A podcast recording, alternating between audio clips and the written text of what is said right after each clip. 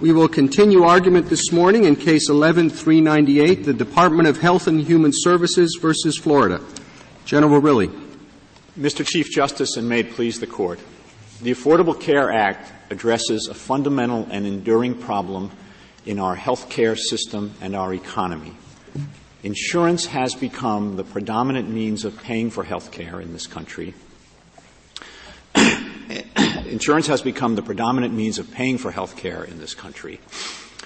For most Americans, for more than 80% of Americans, the uh, insurance system does provide effective uh, access.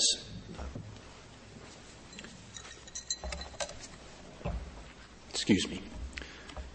But for more than 40 million Americans who do not have access to health insurance, either through their employer or through government programs such as Medicare or Medicaid, the system does not work. Those individuals must resort to the individual market, and that market does not provide affordable health insurance. It does not do so because, uh, it, because the uh, multi billion dollar subsidies that are available for the, uh, the employer market are not available in the individual market. It does not do so because ERISA and HIPAA regulations that preclude that preclude uh, discrimination against people based on their medical history do not apply in the individual market. That is an economic problem, and it begets another. Why aren't those problems that the federal government can address directly? They can address it directly, Justice Scalia, and they are addressing it directly through this, uh, through this act by regulating the means by which health care, uh, by which health care is purchased. That is the way this act works. Under the Commerce Clause, what, what Congress has done is to enact uh, reforms of the insurance market directed at the individual insurance market that preclude that preclude discrimination based on pre-existing conditions, that require guaranteed issue community rating. And it uses, uh, and, and the minimum coverage provision is necessary to carry into execution uh, those insurance reforms. Can you create Congress, commerce in order to regulate it? That's not what's going on here, Justice Kennedy, and we're not seeking to defend the law on that basis. In this case, the, uh, the, what is being regulated is the method of financing health, the purchase of health care. That itself is economic activity with substantial effects on interstate commerce. And so any, any self-purchasing, anything I purchase, you know, if, if, if I'm in any, any market at all, my failure to purchase something in that market subjects me to regulation. No, that's not our position at all, Justice Scalia. In the healthcare market, uh, the, the healthcare market is characterized by the fact that aside from the few groups that Congress chose to exempt from the minimum coverage requirement, those who for religious reasons don't participate, those who are incarcerated, uh, Indian tribes, virtually everybody else is either in that market or will be in that market, and the distinguishing feature of that is that they cannot, pe- people cannot generally control when they enter that market or what they need well, when they enter that market. The same, it seems to me, would be true, say, for the market in emergency services. Police, fire, ambulance, roadside assistance, whatever. You don't know when you're going to need it. You're not sure that you will. But the same is true for health care. You don't know if you're going to need a heart transplant or if you ever will. So there's a market there. To, in some extent, we all participate in it.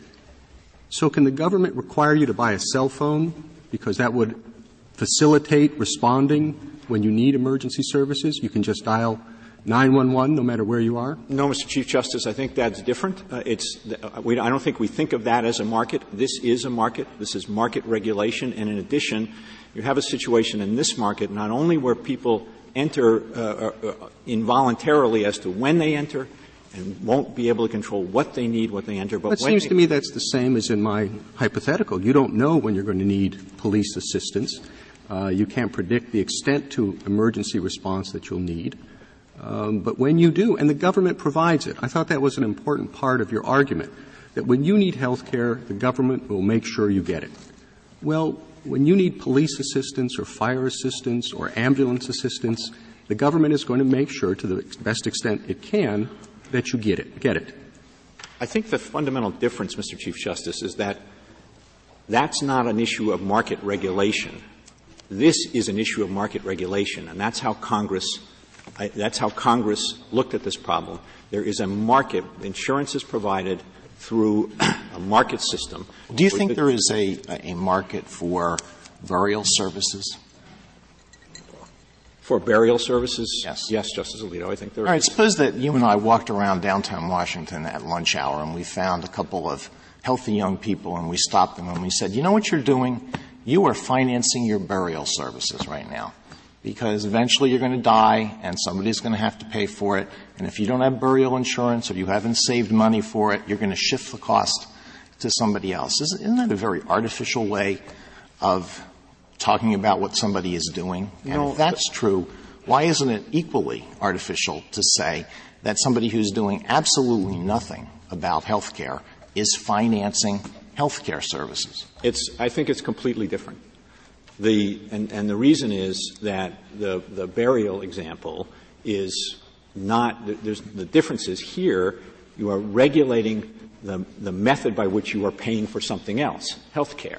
And the, and the insurance requirement, I think the, the, I mean, the, the key thing here is my friends on the other side acknowledge that it is within the authority of Congress under Article 1, under the Commerce Power, to impose guaranteed issue and community rating forms, to and to uh, impose a minimum coverage provision. Their argument is just that it has to occur at the point of sale. I don't see the difference. Uh, you can get burial insurance, you can get health insurance. Most people are going to need health care, almost everybody everybody is going to be uh, buried or cremated at some point. Well, one, big dif- one big difference, Justice Alito, is the you don't have the cost shifting to other market participants. Sure, Here, you do, because if you don't have money, then the state is going to pay for it, or some that's different. a family member that's is going to. That's a difference, and it's a significant difference. That this in this situation, one of the economic effects Congress is addressing is that the, the many billions of dollars of, of, uncompensated costs are transferred directly to other market participants. It's transferred directly to other market participants because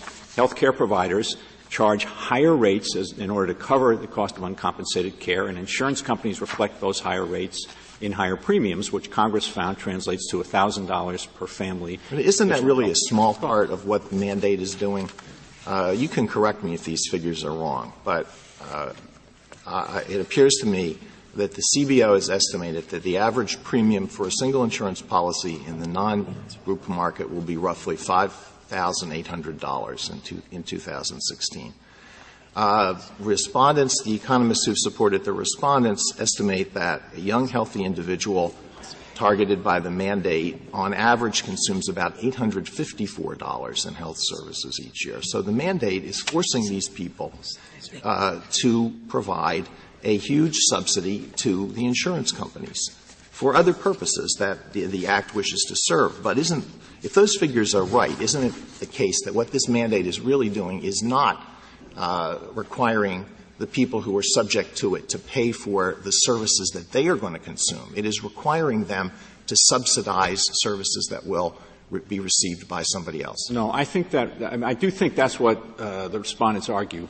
It's just not right. I think it, it really gets to a fundamental problem with. If you're going to have insurance, that's how insurance works. A, it is how insurance works, but B, the problem that they, that they're identifying uh, is, is not that problem. The, the, this, the guaranteed issue and community rating reforms do not have the effect of forcing insurance companies to take on lots of additional people who they then can't afford uh, to cover because they're, they tend to be the sick. Uh, and that is, in fact, the exact opposite is what happens here. The, when you enact guaranteed issue and community rating, ref, rating reforms and you do so in the absence of a minimum coverage provision, it's not that insurance companies take on more and more people and then need a subsidy to cover it. It's that fewer and fewer people end up with insurance because the, the rates are not regulated. Insurance companies, when they, when they have to offer guaranteed issue and community rating, they're entitled to make a profit. They charge rates uh, sufficient to cover only the sick population because health. Could you help? Could you help me with this? Assume for the moment, you may disagree. Assume for the moment that this is unprecedented. This is a step beyond what our cases have allowed. The affirmative duty to act to go into commerce. if that is so, do you not have a heavy burden of justification? I understand that we must presume laws are constitutional. But even so, uh, when you are changing the relation of the individual to the government in this, what we can stipulate is, I, I think, a unique way, do you not have a heavy burden of justification to show authorization under the Constitution? So, two things about that, Justice Kennedy. First, we think this is regulation of people's participation in the health care market.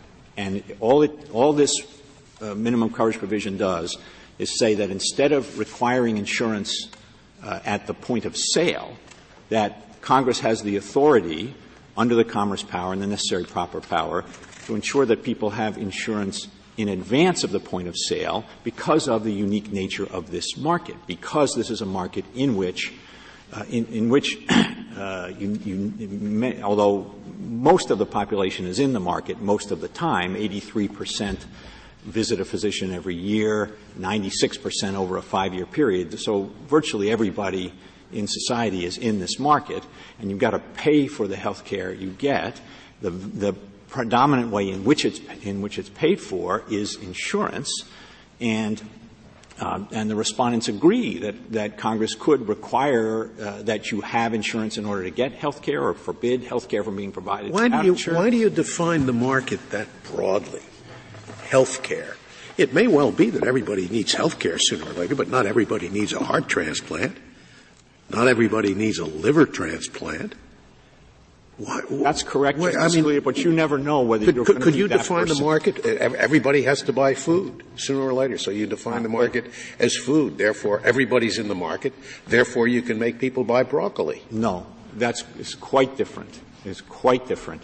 The food market, it, while it, it shares that trait that everybody's in it, it is not a market in which your participation is unpre- often unpredictable and often involuntary. It is not a market in which you often don't know before you go in what you need, and it is not a market in which, if you go in and uh, and uh, seek to obtain a product or service, you will get it even if you. Is is that a principled basis for distinguishing this from other situations?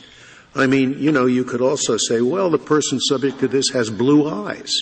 That would indeed distinguish it from other situations. It is, is it a principled basis? I mean, it, it's, a, it's a basis that explains why the government is doing this.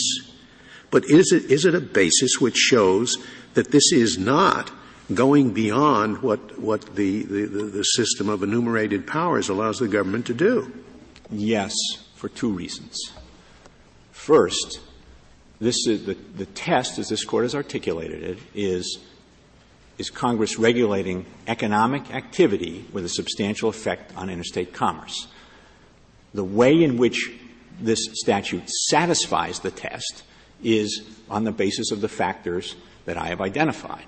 It Mr. Verrilli, I thought that your, your main point is that unlike food or any other market, when you make a choice not to buy insurance, even though you have every intent in the world to self-insure, to save for it, when disaster strikes, you may not have the money. And the tangible result of it is we were told there was one brief that uh, Maryland hospital care bills 7% more because of these uncompensated costs. The families pay $1,000 more than they would if there were no uncompensated costs. I thought what was unique about this is it's not my choice whether I want to buy a product to keep me healthy, but the cost that I'm foisting on other people if I don't buy the product sooner rather than later. That is, and, and, that is definitely a difference that distinguishes this market and justifies this as a regulation. Right, so if that is your activity. difference, if that is your difference, I'm somewhat uncertain about your answers to, for example, Justice Kennedy asked, can you, under the Commerce Clause, Congress create commerce where previously none existed? Well, yeah, I thought the answer to that was, since McCulloch versus Maryland, when the court said Congress could create the Bank of the United States, which did not previously exist, which job was to create commerce that did not previously exist. Since that time, the answer's been yes. I would have thought that your answer could, can, can the government, in fact, require you to buy cell phones or buy burials, uh, that if we propose comparable situations, uh, if we have, for example, a uniform United States system of paying for every burial, such as Medicare burial, Medicaid burial, CHIP burial, ERISA burial, uh, and uh, uh, emergency burial beside the side of the road, and Congress wanted to rationalize that system, wouldn't the answer be yes? Of course they could. So, and the same with the computers. Uh, or the same with the the, the uh, uh, cell phones if you're driving by the side of the highway and there is a federal emergency service, just as you say you have to buy certain mufflers for your car that don't hurt the environment. You could, I mean, you see, doesn't it depend on the situation? It, it does, Justice Breyer. And if Congress were to enact laws like that, we uh, would be up be my responsibility. All right, so then the defend them, and I would defend them on a rationale like that. But I do think that we are advancing a narrower rationale. Well, then the question is whether or not there are any limits on the Commerce Clause. Can you identify for us some limits on the Commerce Clause? Yes. The, the, the, the the rationale purely under the Commerce Clause that we're advocating here would not justify forced purchases of commodities for the purpose of stimulating demand. We, the, the, it would not justify purchases of insurance for the purposes in, in, situations in which insurance doesn't serve as the method of payment. But why not? If, Cong- if Congress says that interstate commerce is affected, isn't, according to your view, that the end of the analysis? Uh, no, the, the, we think that in a, when Congress, the difference between those situations and this situation is that in those situations, Your Honor, Congress would be moving to create commerce. Here, Congress is regulating existing commerce, economic activity that is already going on, people's participation in the healthcare market, and is regulating to deal with existing effects of existing that, that it seems to me, is, and it's a, it's a passage in your reply brief that I didn't quite grasp. It's the same point. You say health insurance is not purchased for its own sake, like a car or broccoli. It is a means of financing healthcare consumption and covering universal risks. Well, a car or broccoli aren't purchased for their own sake either. They're purchased for the sake of transportation or, in broccoli, covering the need for food. I, I no, don't understand that the, distinction. The difference, Mr. Chief Justice, is that health insurance is the means of payment for health care. Well, now that's and a significant. I'm sorry. And, and, and, broccoli is not the means of payment for anything else. And it's the means of satisfying a basic human need, just but, as your uh, insurance is the means of satisfying. I do think that's the difference between existing commerce activity in the market already occurring. The people in the healthcare market, purchasing, obtaining healthcare services, and the creation of commerce. And the principle that we're advocating here under the Commerce Clause does not take the step of justifying the creation General, of commerce. Really, this can, we a regulation go, can we go back to, and Justice Breyer asked a question and it kind of interrupted your answer to my question and tell me if I'm wrong about this, but I thought a major, major point of your argument was that the, the people who don't participate in this market are making it much more expensive for the people who do.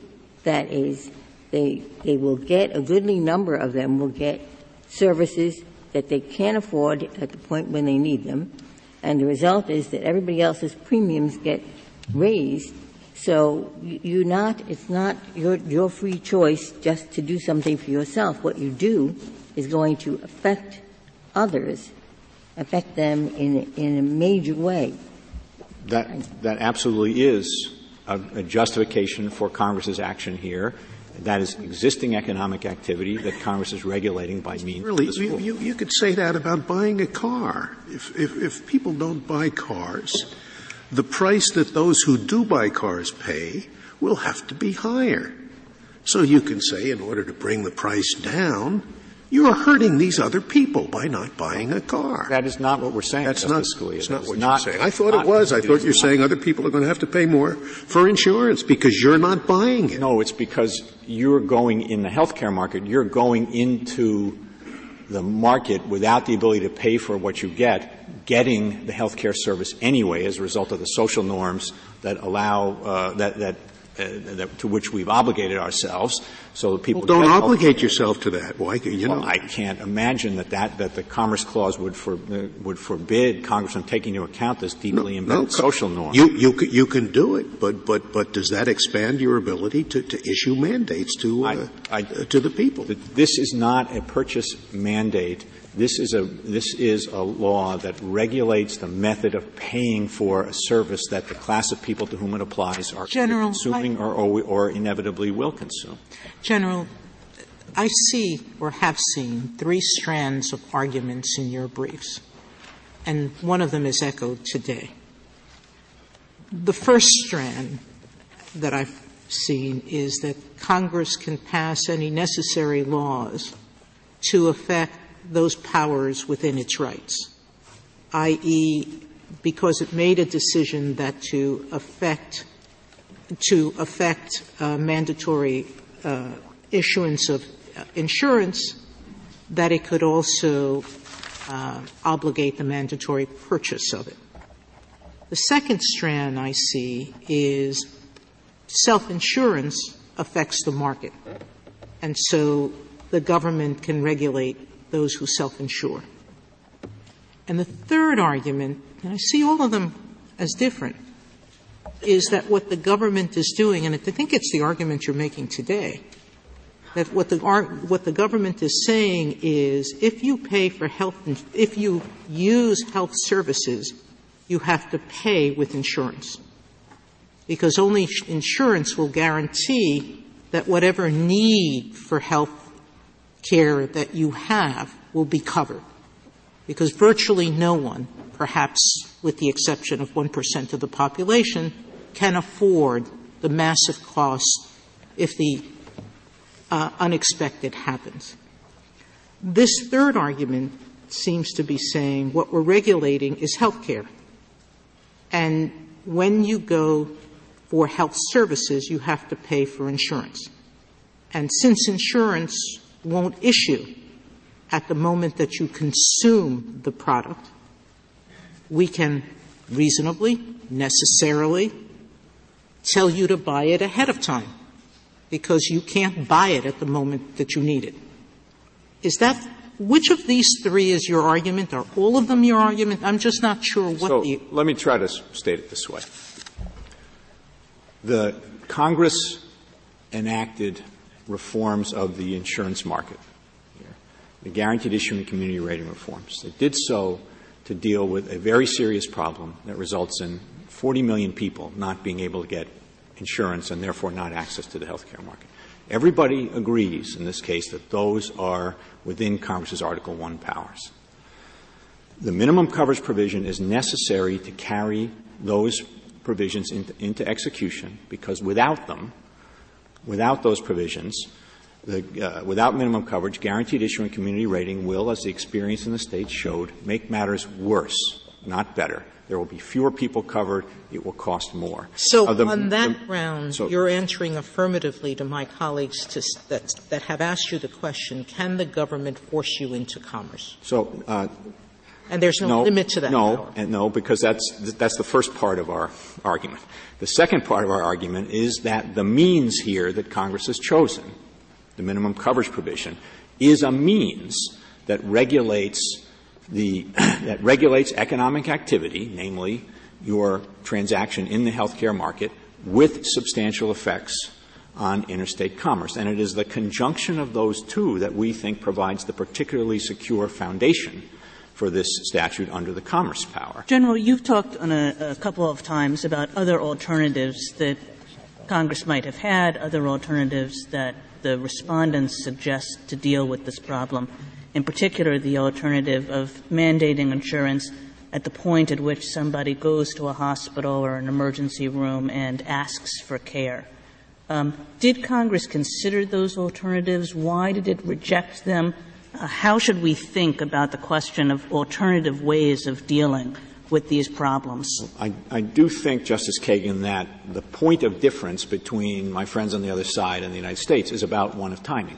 They've agreed that Congress has Article One authority to impose an insurance requirement or other or other penalty at the point of sale, and they've agreed that Congress has the authority to do that to achieve the same objectives that the minimum coverage provision of the Affordable Care Act is designed to achieve. This is a situation in which we are, talking about means. Congress gets substantial deference in the choice of means. And if one thinks about the difference between the means they say Congress should have chosen and the means Congress did choose, I think you can see why it was eminently more sensible for Congress to choose the means that it chose. I'm not sure which way it cuts if the Congress has alternate means. Let's, let's assume that it could use the tax power uh, to raise revenue and to just have a national health service, a single payer. Uh, how does that factor into our analysis? In one sense, uh, it can be argued if this is what the government's doing, it ought to be honest about the power that it's using and use the correct power. On the other hand, it means that since the court can do it anyway, uh, Congress can do it anyway, we give a certain amount of latitude. I'm, I'm not sure which way the argument goes. Let me uh, try to answer that question, Justice Kennedy, and get back to the question you asked me earlier. The, the, uh, I do think one striking feature of the argument here that this is a novel exercise of power is that what Congress chose to do was to rely on market mechanisms and efficiency and a method that has more choice than would the traditional uh, Medicare or Medicaid type model. And so it seems a little ironic to suggest that that counts against it. But beyond that, in the sense that it's novel, this provision is novel in the same way or unprecedented in the same way that the Sherman Act was unprecedented when the court upheld it in the Northern Securities case, or the Packers and Stockyards Act was unprecedented when the court upheld it, or the National Labor Relations Act was unprecedented when the court upheld it in Jones and Laughlin, or the, the dairy price supports in Wrightwood Dairy. Oh, no, it's not. Royal. They, they all involved commerce. There was no doubt that what was being regulated was commerce. And here you're regulating somebody who isn't commerce. Now, I, by the way, I, I don't agree with you that that, that the relevant market here is healthcare. You're not regulating healthcare. You're regulating insurance. It's the insurance market that you're addressing, and you're saying that some people who are not in it must be in it. And uh, that's, that's different from regulating in any manner commerce that already exists out there. Well, to the extent that we're looking at the comprehensive scheme, Justice Scalia, it is regulating commerce that already exists out there. And the means in which that regulation is made effective here, the minimum coverage provision, is a regulation of the way in which people and participate, the method of their payment in the healthcare market. That is what it is. And I do think, J- Justice Kennedy, getting back to the question you asked before, the, the, what, what matters here is whether Congress is choosing a tool that's reasonably adapted to the problem that Congress is confronting. And that may mean that the tool is different from a tool that Congress has chosen to use in the past. That's not something that counts against the, the provision in a Commerce Clause. Wait, that, that, that's it's both necessary and proper. What you just said addresses what's necessary. Yes, has to be reasonably adapted. Necessary does not mean essential, just reasonably adapted. But in addition to being necessary, it has to be proper. And we've held in two cases that something that was reasonably adapted was not proper because it violated the sovereignty of the states, which was implicit in the constitutional structure. The argument here is that this also is maybe necessary, but it's not proper because it violates an equally evident principle in the Constitution, which is that the federal government is not supposed to be a government that has all powers that it's supposed to be a government of limited powers, and that's what all this questioning has been about. What what is left if, if the government can do this? What what what else can it not do? The, this does not violate the norm of proper, as this court articulated it in Printz or in New York, because it does not interfere with the states as sovereigns. This is a regulation that this is a regulation. But that, no, I, that wasn't my point. That, that, that is not the only constitutional principle that exists. But it, An equally evident constitutional principle is the principle that the, that the federal government is a government of enumerated powers. and that the vast uh, majority of powers remain in the states and do not belong to the federal government. You, do you acknowledge that that's a principle? Of, of course we do, okay, Your Honor. And that's what we're talking is, about. And, and the way in which this court, in its cases, has policed the boundary uh, that of what's in the national sphere and what's in the local sphere is to ask whether Congress is regulating economic activity with a substantial effect on interstate commerce. And here, I think it's, it's really impossible in view of our history to say that Congress is invading the state sphere. This is a, this is a market in which 50% of the people in this country get their health care uh, through their employer there is a massive federal tax subsidy of $250 billion a year that makes that much more affordable. ERISA and HIPAA regulate that to, to ensure that the, the kinds of bans on, uh, on uh, pre-existing condition discrimination and, and, and, pricing practices that occur in the individual market don't occur. I don't understand and your point. Whatever the this states, is in whatever the states have chosen not to do, the federal government can do. No, not at all. I mean, the Tenth Amendment says the powers not given to the federal government are reserved not just to the states, but to the states and the people. But what, and the argument here is that the people were left to decide whether they want to buy insurance or not. But, this, but, Your Honor, this is what the court has said, and I think it would be a very substantial departure from what the court has said, is that when Congress is regulating economic activity with a substantial effect on interstate commerce, that will be upheld. And that is what is going on here. And to embark on, I, I would submit with all due respect, to embark on the kind of analysis that my friends on the other side suggest the court ought to embark on is to import Lochner-style substantive due process. But what Congress is, excuse me, Chief Justice. The key in Lochner is that we were talking about regulation um, uh, of, of the states, right? And the states are not uh, limited to enumerated powers. Uh, the federal government is.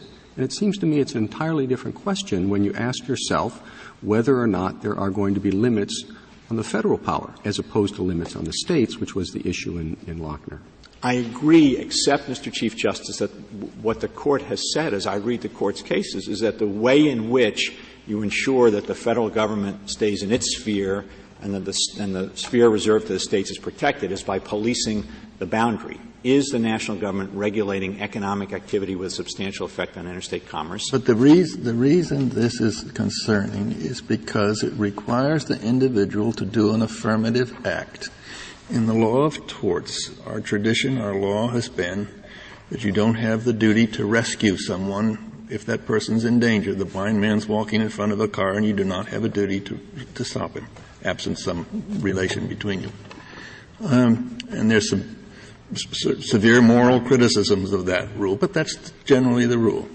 And here the government is saying uh, that the federal government has a duty to tell the individual citizen that it must act, and that is different from what we have in previous cases. Well, that changes the relationship of the federal government to the individual in a very fundamental way. I don't think so, Justice Kennedy, because it is predicated on the participation of these individuals in the market for health care services. Now, it happens to be that this is a market in which, aside from the groups that the statute excludes, virtually everybody participates. But it is a regulation of their participation in that market. And well, but it's critical how you define the market. If I understand the law, the, the policies that you're requiring people to purchase involve must contain provision for maternity and newborn care, pediatric services, and substance use treatment. It seems to me that you cannot say that everybody is going to need substance use treatment, substance use treatment or pediatric services, and yet that is part of what you require them to, to purchase. Well, it's part of what the statute requires the insurers to offer, and I think the reason is because it's trying to define minimum essential coverage because Yeah, but your theory is that there is a market in which everyone participates because everybody might need a certain range of health care services and yet the, the, the, you're requiring people who are not never going to need pediatric or maternity services to participate in that market. The, with respect to what insurance has to cover, Your Honor, I think Congress is entitled to latitude in making the judgments of what the appropriate scope of coverage is. And the problem here in this market is that for you may think you're perfectly healthy and you may think that you're not uh, that you're being forced to subsidize somebody else but this is not a market in which you can say that there is an immutable class of healthy people who are being forced to subsidize the unhealthy. This is a market in which you may be healthy one day and you may be a very unhealthy participant in that market the next day, and that is a fundamental difference. And you may, and I you're think not you're posing the question I was posing, which is that doesn't apply to a lot of what you're requiring people to purchase. Pediatric services, maternity services. You cannot say that everybody is going to participate in the substance use treatment market, and yet you require people to purchase insurance coverage for that. The, Congress has got, when Congress is enacting economic regulation here, it has latitude to define essential, the, the attributes of essential coverage. That doesn't, that, that doesn't seem to me implicate the question of whether Cong- Congress is in, in, engaging in economic regulation and solving an economic problem. Are you, are you denying this? If you took the group of people who are subject to the mandate and you calculated the amount of health care services this whole group would consume and figured out the cost of an insurance policy to cover the services that group would consume, the cost of that policy would be much, much less than the kind of policy that these people are now going to be required to purchase under the Affordable Care Act. Well, while they're young and healthy, that would be true, but they're not going to be young and healthy forever. They're going to be on the other side of that actuarial equation at some point. And of course, you don't know which among that group is the is the person who's going to be hit by the bus or get the definitive diagnosis. Right, so the point is, well, no, you take into account that some people in that group are going to be hit by a bus. Some people in that group are going to uh, unexpectedly uh, contract or, or, or, be diagnosed with a disease that, ca- that is very expensive to treat. But if you take their costs and you calculate that, that's a lot less than the amount that they're going to be required to pay. So that you can't just justify this on the basis of their trying to shift their costs off to other people, can you? Well, no, the, the, the people in that class get benefits too, Justice Alito. They get the guaranteed issue benefit that they would not otherwise have, which is an enormously valuable benefit. And in terms of the the subsidy rationale, I, I, I don't. Th- I think it uh, would be unusual to say that it's an illegitimate exercise of the commerce power for some people to subsidize others. Telephone rates in this country for a century were set via the exercise of the commerce power in a way in which some people paid rates that were much higher than their cost in order to subsidize. Only if you make phone calls. Well, well right, but but but everybody to live in the modern world, everybody needs a telephone, and the, the same thing with respect to the you know the dairy price supports uh, that uh, that the court upheld in Wrightwood Dairy and Rock Royal. You can look at those as disadvantageous contracts, as forced transfers. That, that you know, I suppose it's theoretically true that you could raise your kids without milk, but the reality is you've got to go to the store and buy milk, and the commerce power, as a result of the exercise of the commerce power, you're subsidizing somebody else. And this is especially true, isn't it, General Verrilli? Because in this context, the subsidizers eventually become the subsidized. Well, that was the point I was trying to make, Justice Kagan, that you're young and healthy one day, but you don't stay that way, and this, the system works over time. And so I just don't think it's a fair characterization of it. And it does get back to I think a, a problem I think is important to understand. They're not stupid. They're going to buy insurance later. They're young and, and, and, but, and, need the money now. But that's uh, when, when, when, they think they have a substantial risk of incurring high medical bills, they'll buy insurance like the rest of us. But that's, uh, that's, I, I, don't know why you think that they're never going to buy it. That's the problem, Justice Scalia. That that's the, and that's exactly the experience that the states had that made the imposition of guaranteed issue and community rating not only be ineffectual but be highly counterproductive. Rates, for example, in New Jersey doubled or tripled went from 180,000 people covered in this market down to 80,000 people covered in this market. In Kentucky, virtually every insurer left the market. And the reason for that is because when people have that guarantee of uh, uh, that they can get insurance, they're going to make that calculation that they won't get it until they're sick and they need it. And so the pool of people in the insurance market gets smaller and smaller.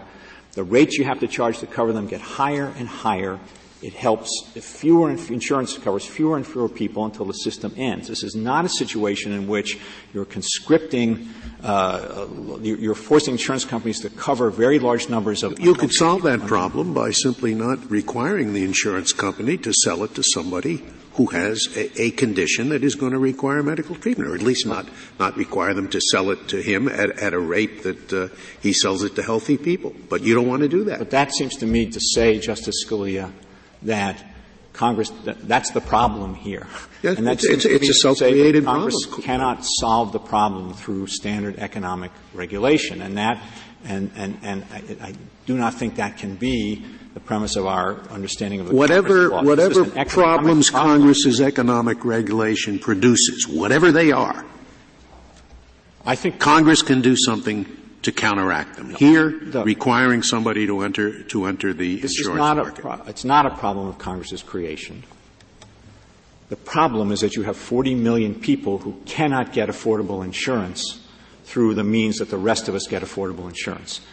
Congress, after long study and careful deliberation, uh, and viewing the experiences of the states and the way they tried to handle this problem, adopted a package of reforms, guaranteed issue and community rating, and, and uh, subsidies and the minimum coverage provision are a package of reforms that solve that problem. This, I don't. I think it's highly artificial to view this as a problem of Congress's own creation. Is your argument limited to insurance? or means of paying for health care? Yes, it's limited to insurance. Well, now why is that? Congress could, once you, once you establish that you have a market for health care, I would suppose Congress's power under the Commerce Clause meant they had a broad scope in terms of how they regulate that market. And it would be, it would be going back to Lochner if we were put in a position of saying, no, you can use your commerce power to regulate insurance but you can't use your commerce power to regulate this market in other ways. I think that would be a very significant um, uh, intrusion by the court into Congress's power.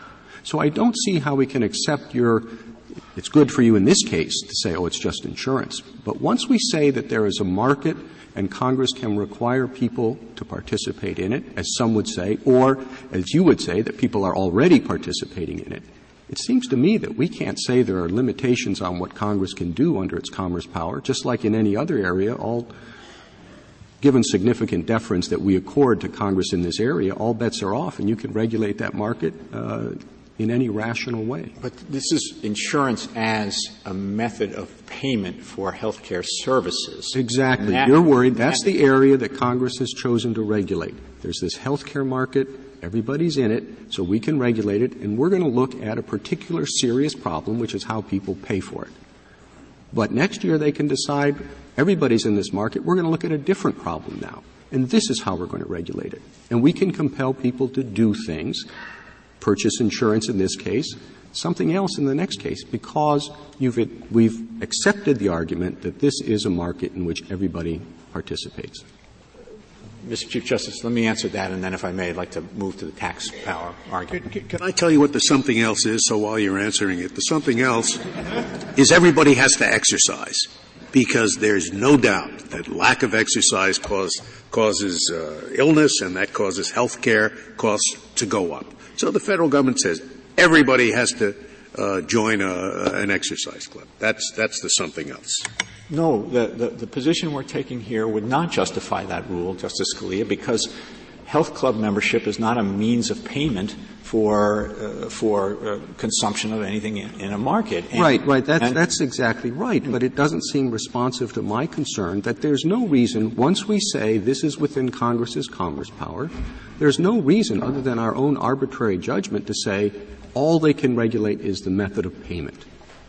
They can regulate other things that affect this now conceded interstate market in healthcare in which everybody participates. But I think it's common ground between us and the respondents that this is an interstate market in which everybody participates, and they right. agree that, that Congress could impose the insurance requirement at the point of sale. And this is just a right. question of timing and whether Congress is, whether the, the necessary and proper authority gives Congress, because of the particular features of this market, the ability to impose the, uh, the, the, insurance, uh, the, the, the, need for insurance, the maintenance of insurance before you show up to get health care rather than at the moment you get up right. No, I think you're just health care. Unless I'm missing that, something, you're, you're, I think you're just repeating the idea that this is the regulation of the method of payment, and I understand that argument.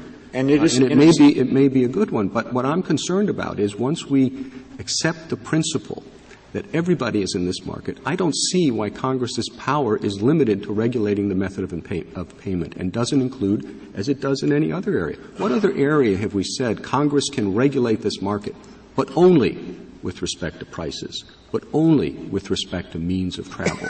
No, once you're, once you're in the interstate commerce and can regulate it, pretty much all bets are off. But we agree Congress can regulate this market. ERISA regulates this market. HIPAA regulates this market. The, the, the market is regulated at the federal level in, in, very significant ways already. So I don't think that's the question, Mr. Chief Justice. The, the question is, is there a limit to the authority that we're advocating here under the Commerce Power? And the answer is yes, because we are not advocating for a power that would allow Congress to compel. Could you just say, before you move on, could you express your limiting principle as succinctly as you possibly can? Congress can force people to purchase a product where the failure to purchase the product has a substantial effect on interstate commerce if what? If this is part of a larger regulatory scheme? We got, is that it? Is there anything more? This, we got two, and they're, and they're, they're different. Let me state them. First, with respect to the comprehensive scheme.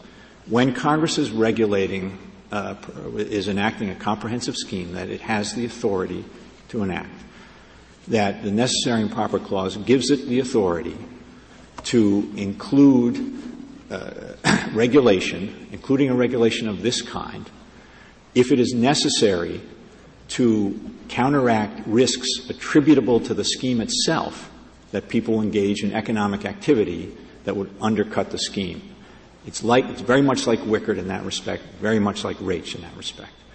With respect to the, with respect to the, uh, considering the Commerce Clause alone and not embedded in the comprehensive scheme, our position is that Congress can regulate the method of payment by imposing uh, an insurance requirement in advance of the time in which the, uh, the, uh, the service is consumed when the class to which that requirement applies either is or virtually will certain to be in that market when the timing of one's entry into that market and what you will need when you enter that market is uncertain and when, when you, you will get the care uh, in that market, whether you can afford to pay for it or not, and shift costs to other market participants. So th- those are our views. As to, those are the principles we're advocating for, and it's in fact the conjunction of the two of them here that makes this, we think, a strong case under the Commerce Clause. General, could you turn to the tax clause? Yes, thank you. So I have looked for a case that involved the issue of whether something denominated by Congress as a penalty was nevertheless treated as a tax except in those situations where the code itself or the statute itself said treat the penalty as a tax. Do you know of any case where we've done that? Well, the, I, I, think I would point the court to the license tax case where it was the, was denominated a fee and not a tax, and the court upheld it as an exercise of the taxing power in a situation in which the structure of the law was very much like the structure of this law in that there was a separate standalone provision that set the predicate and then a separate provision imposing the fee. But fees, and you know, license fees, uh, uh, fees for a hunting license, everybody knows those are taxes. I mean, I, I don't think there, there's as much of a difference between a fee and a tax as there is between a penalty and a tax. And, that, and I think in terms of the tax power, I think it's useful to separate this into two questions. One is a question of characterization. Can this be characterized as a tax? And the second, is it a constitutional exercise of the power? With respect to the question of characterization, the, this is in the Internal Revenue Code. It is administered by the IRS. It is paid on your Form 1040 on April 15th. But yesterday you told me you listed a number of penalties that are enforced through the tax code that are not taxes and they're not penalties related to taxes. They may still be exercise of the tax, exercises of the taxing power, Justice Ginsburg, as, as this is. And I think there isn't a case in which the court has, uh, to, to, my mind, suggested that anything that bears this many indicia of a tax can't be considered as a, an exercise of the taxing power In fact, it seems to me the license tax cases point you in the opposite direction, and beyond that, the, it seems to me the, the right way to think about this question is whether it is capable of being understood as an exercise of the tax. The president said it wasn't a tax, didn't he? Well, Justice Scalia, what the, the two things about that. First is it seems to me what matters is what power Congress was exercising. And they were, and I think it's clear that, that the, the, they were exercising the tax power as well as. You're making two power. arguments. Number one, it's a tax, and number two, even if it isn't a tax, it's within the taxing power. I'm just addressing the first. What the president said is it a tax or not a tax? The president didn't think of it. The president said it wasn't a tax increase because it ought to be understood as an incentive to get people to have insurance. I don't think it's fair to infer from that anything about whether this is an exercise of the tax power or not. Well, the, the tax is to raise revenue? Tax is a revenue-raising device, and the purpose of this exaction is to get people into the health care risk, risk pool before they need medical care, and so it will be successful if it doesn't raise any revenue, if it gets people to buy the insurance. That's, that's what this penalty is. This penalty is designed to affect conduct. The conduct is buy health protection, buy health insurance before you have a need for medical care. That's what the penalty is designed to do, not to raise revenue. That, that is true, Justice Ginsburg. That is also true of the marijuana tax that was upheld in Sanchez. That's commonly true of penalties under the code. They do, if they raise revenue, they are exercises of the taxing power. But their purpose is not to raise revenue. Their purpose is to discourage behavior. The, the mortgage deduction works that way. When the mortgage deduction is, it's clearly an exercise of the taxing power. When it's successful, it raises less revenue for the federal government. It's still an exercise of the taxing power. So I suppose, I though, General, one question is whether the determined efforts of Congress not to refer to this as a tax make a difference? I mean, you're suggesting we should just look to the practical operation, we shouldn't look at labels, and that seems right, except that here we have a, a case in which Congress determinedly said this is not a tax.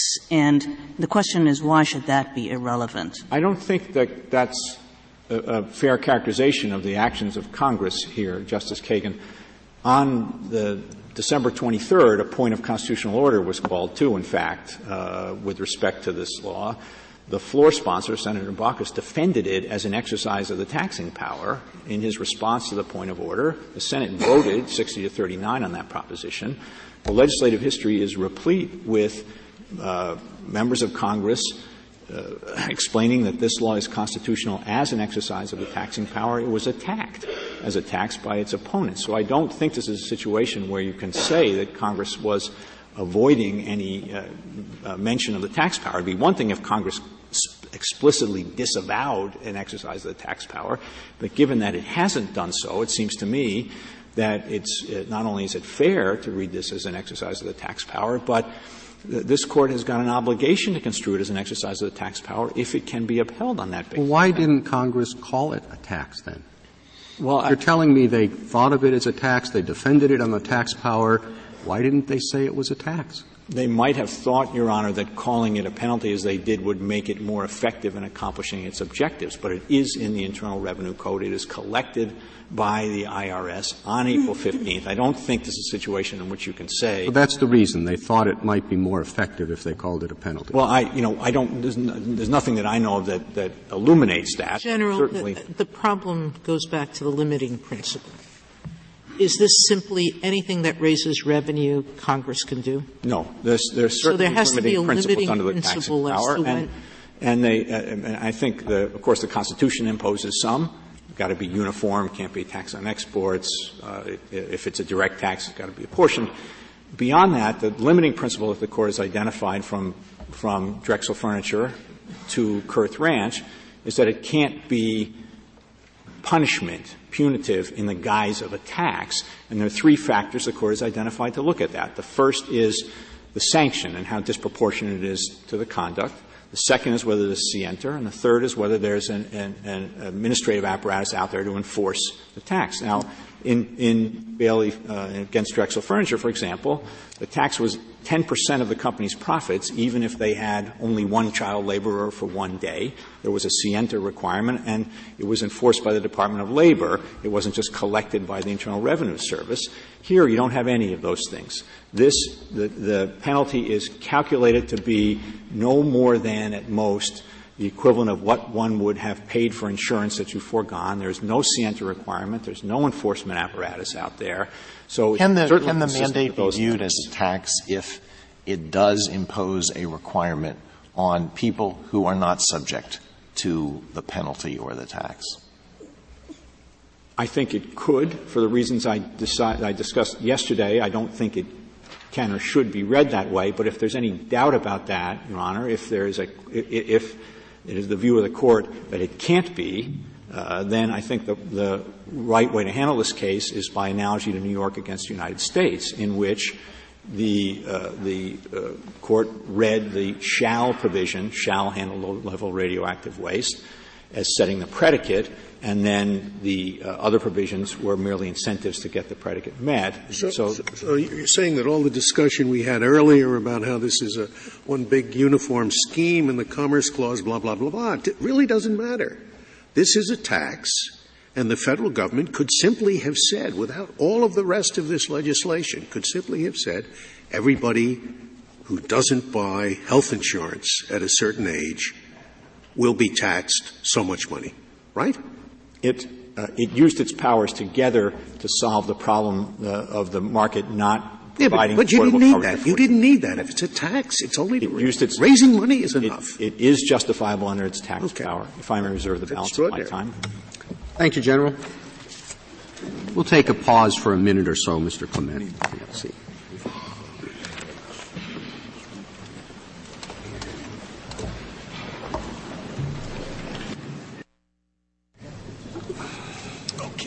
All right, why don't we get started uh, again?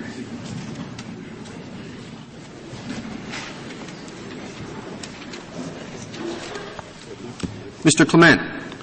Mr. Chief Justice, and may it please the Court, the mandate represents an unprecedented effort by Congress to compel individuals to enter commerce in order to better regulate commerce. The Commerce Clause gives Congress the power to regulate existing commerce. It does not give Congress the far greater power to compel people to enter commerce, to create commerce essentially in the first place.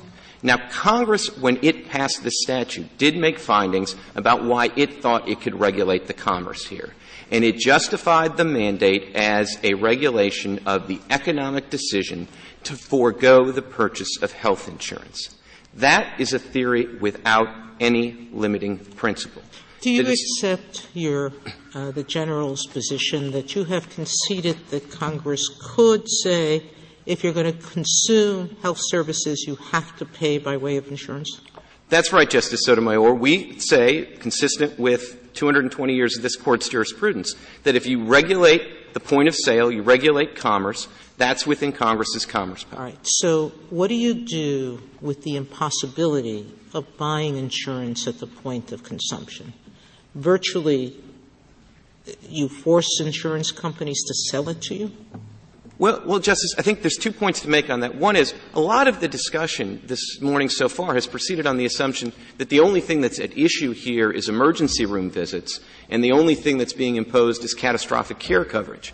But as the Chief Justice indicated earlier, a lot of the insurance that's being covered is for ordinary preventive care, ordinary office visits, and those are the kind of things that one can predict. So there's a big part of the market that's regulated here that wouldn't pose the problem that you're suggesting. But even as to emergency room visits, it certainly would be possible to regulate at that point. You could simply say, through some sort of mandate on the insurance companies, you have to provide people that come in. This will be a high risk pool and maybe you'll have to share it amongst yourself or something.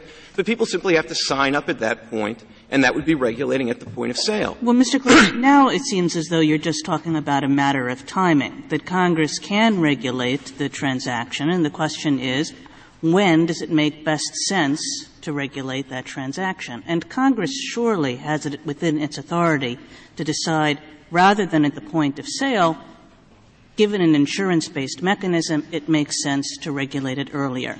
It's just a matter of timing. Well, Justice Kagan, we don't think it's a matter of timing alone, and we think it has very significant substantive effects.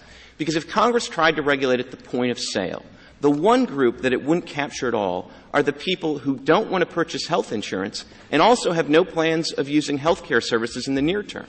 And Congress very much wanted to capture those people. I mean, those people are essentially the golden geese that pay for the entire lowering of the premium. Is, is the government's argument this, and, and, and maybe I won't state it accurately, it, it is true that the non-insured young adult is in fact an actuarial reality insofar as our allocation of health services, insofar as the way health insurance companies figure risks. That person who's sitting at home in his or her living room doing nothing is an actuarial reality that can and must be measured uh, for health service purposes. Is that their argument? Well, I don't know, Justice Kennedy, but if it is, I think there's at least two problems with it. One is, as Justice Alito's question suggested earlier, I mean, that somebody who's not in the insurance market is sort of irrelevant as an actuarial risk. I mean, we could look at the people not in the insurance market, and what we'd find is that they're relatively young, relatively healthy, and they would have a certain pool of actuarial risks that would actually lead to lower premiums. The people that would be captured by guaranteed rating uh, and community issue, guaranteed issue and community rating would presumably have a higher risk profile and there would be higher premiums. And one of the things, one of the things Congress sought to accomplish here was to force individuals into the insurance market to subsidize those that are already in it to lower the rates. And that's just not my speculation. That's finding I at 43A of the government's uh, brief that has the statute. Mr. And that's Mr. one of the clear findings. Doesn't that work? That work the way Social Security does. Let me put it this way. Congress in the 30s saw a real problem of people needing to have old age and survivors insurance. And yes, they did it through a tax, but they said everybody's got to be in it because if we don't have the healthy in it, there's not going to be the money to pay for the ones become old or disabled or widowed. So they required everyone to contribute. It was a big fuss about that in the beginning because a lot of people said, maybe some people still do today, I could do much better if the government left me alone. I'd go into the private market, I'd buy an annuity, I'd make a great investment, and they're forcing me to pay for this Social Security that I don't want. But that's constitutional. So if Congress could see this as a problem when we need to have a group that will subsidize uh, the ones who are going to get the benefits. It seems to me you're saying the only way that could be done is if the government does it itself. It can't involve the private market. It can't involve the private insurers. If it wants to do this, Social Security is its model. Government has to do has to be a government takeover. We can't have the insurance industry in it.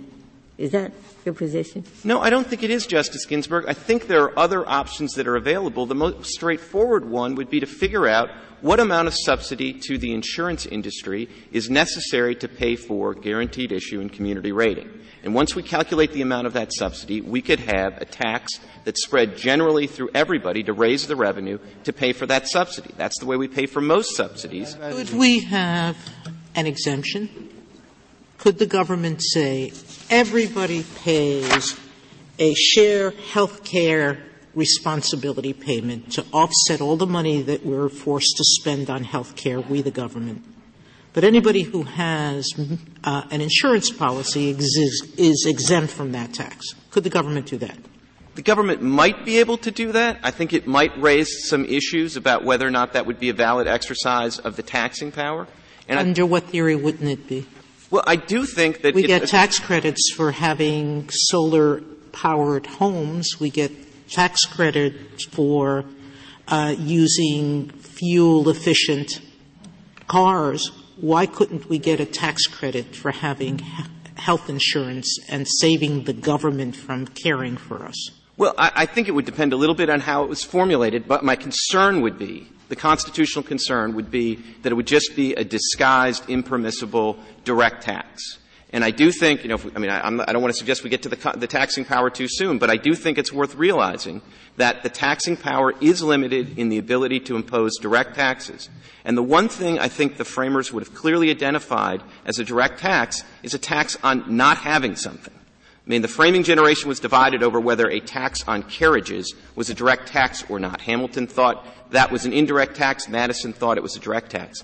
I have little doubt that both of them would agree that a tax on not having a carriage would have clearly been a direct tax. I also think they would have thought it clearly wasn't a valid regulation of the market in carriages. And, you know, I mean, if you look at Hylton against the United States, that's, that's, that's this court's first direct let, tax. Let me ask, can I go back for a step? Because I don't want to get into a discussion of whether this is a good bill or not. Some people think it's going to save a lot of money. Some people think it won't. So I'm focusing just on the Commerce Clause, not on the Due Process Clause, the Commerce Clause. And I look back into history, and I think if we look back into history, uh, we see sometimes Congress can create commerce out of nothing.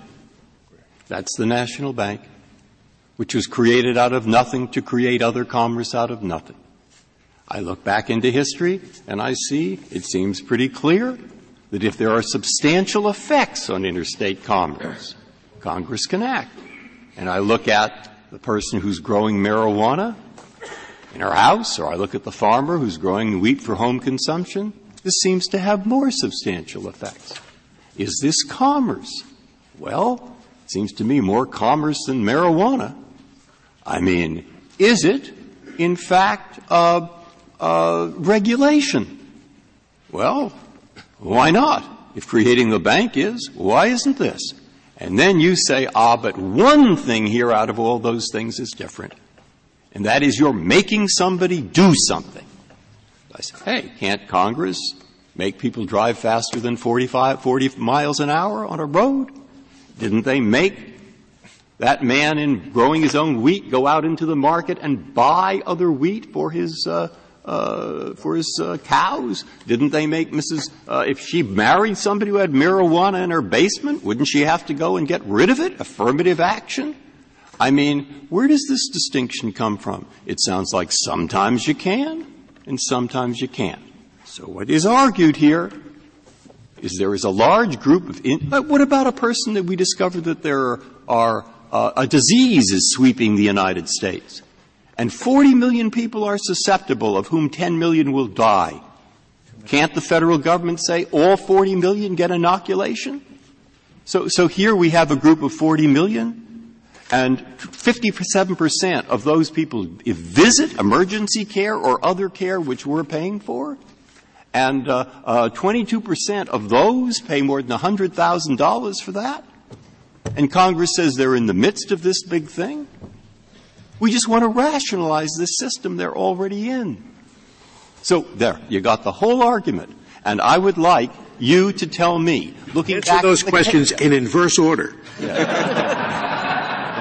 uh, no, it's one question. It's looking back at that, looking back at that history. Well, the thing I can see that you say to some people, go buy. Why does that make a difference in terms of the Commerce Clause? Well, Justice Breyer, let me start at the beginning of your question with McCulloch. McCulloch was not a commerce power case. It was both?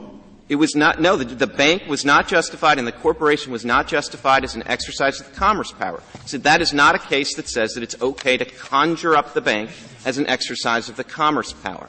And what, of course, we, the court didn't say, and I think the court would have had a very different reaction to, is, you know, we're not just going to have the bank because that would be necessary and proper. We're going to force the citizenry to put all their money in the bank because if we do that, then we know the Bank of the United States will be secure. I think the framers would have identified the difference between those two scenarios, and I don't think that the great Chief Justice would have said that forcing people to put their deposits in the Bank of the United States was necessary and proper. Now, if you look through all the cases you mentioned, I do not think you will find a case like this. And I think it's telling that you won't. I mean, the regulation of the wheat market in Wickard against Filburn, all this effort to address the supply side and what producers could do, what Congress was trying to do was support the price of wheat.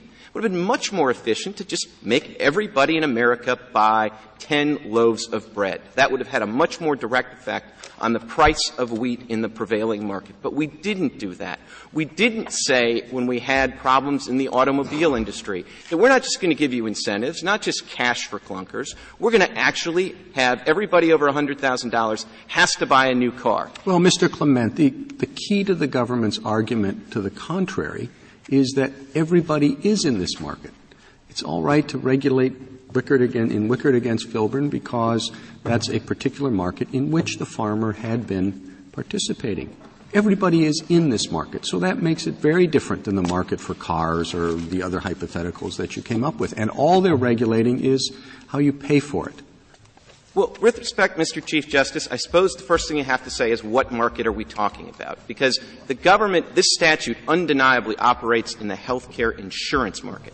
And the government can't say that everybody's in that market. The whole problem is that everybody's not in that market and they want to make everybody get into that. Well, doesn't that seem a little bit, Mr. Clement, cutting the baloney thin? I mean, health insurance exists only for the purpose of financing health care. The two are inextricably interlinked. We don't get insurance so that we can stare at our insurance certificate. We get it so that we can go and access health care. Well, Justice Kagan, I'm not sure that's right. I think what health insurance does and what all insurance does is it allows you to diversify risk.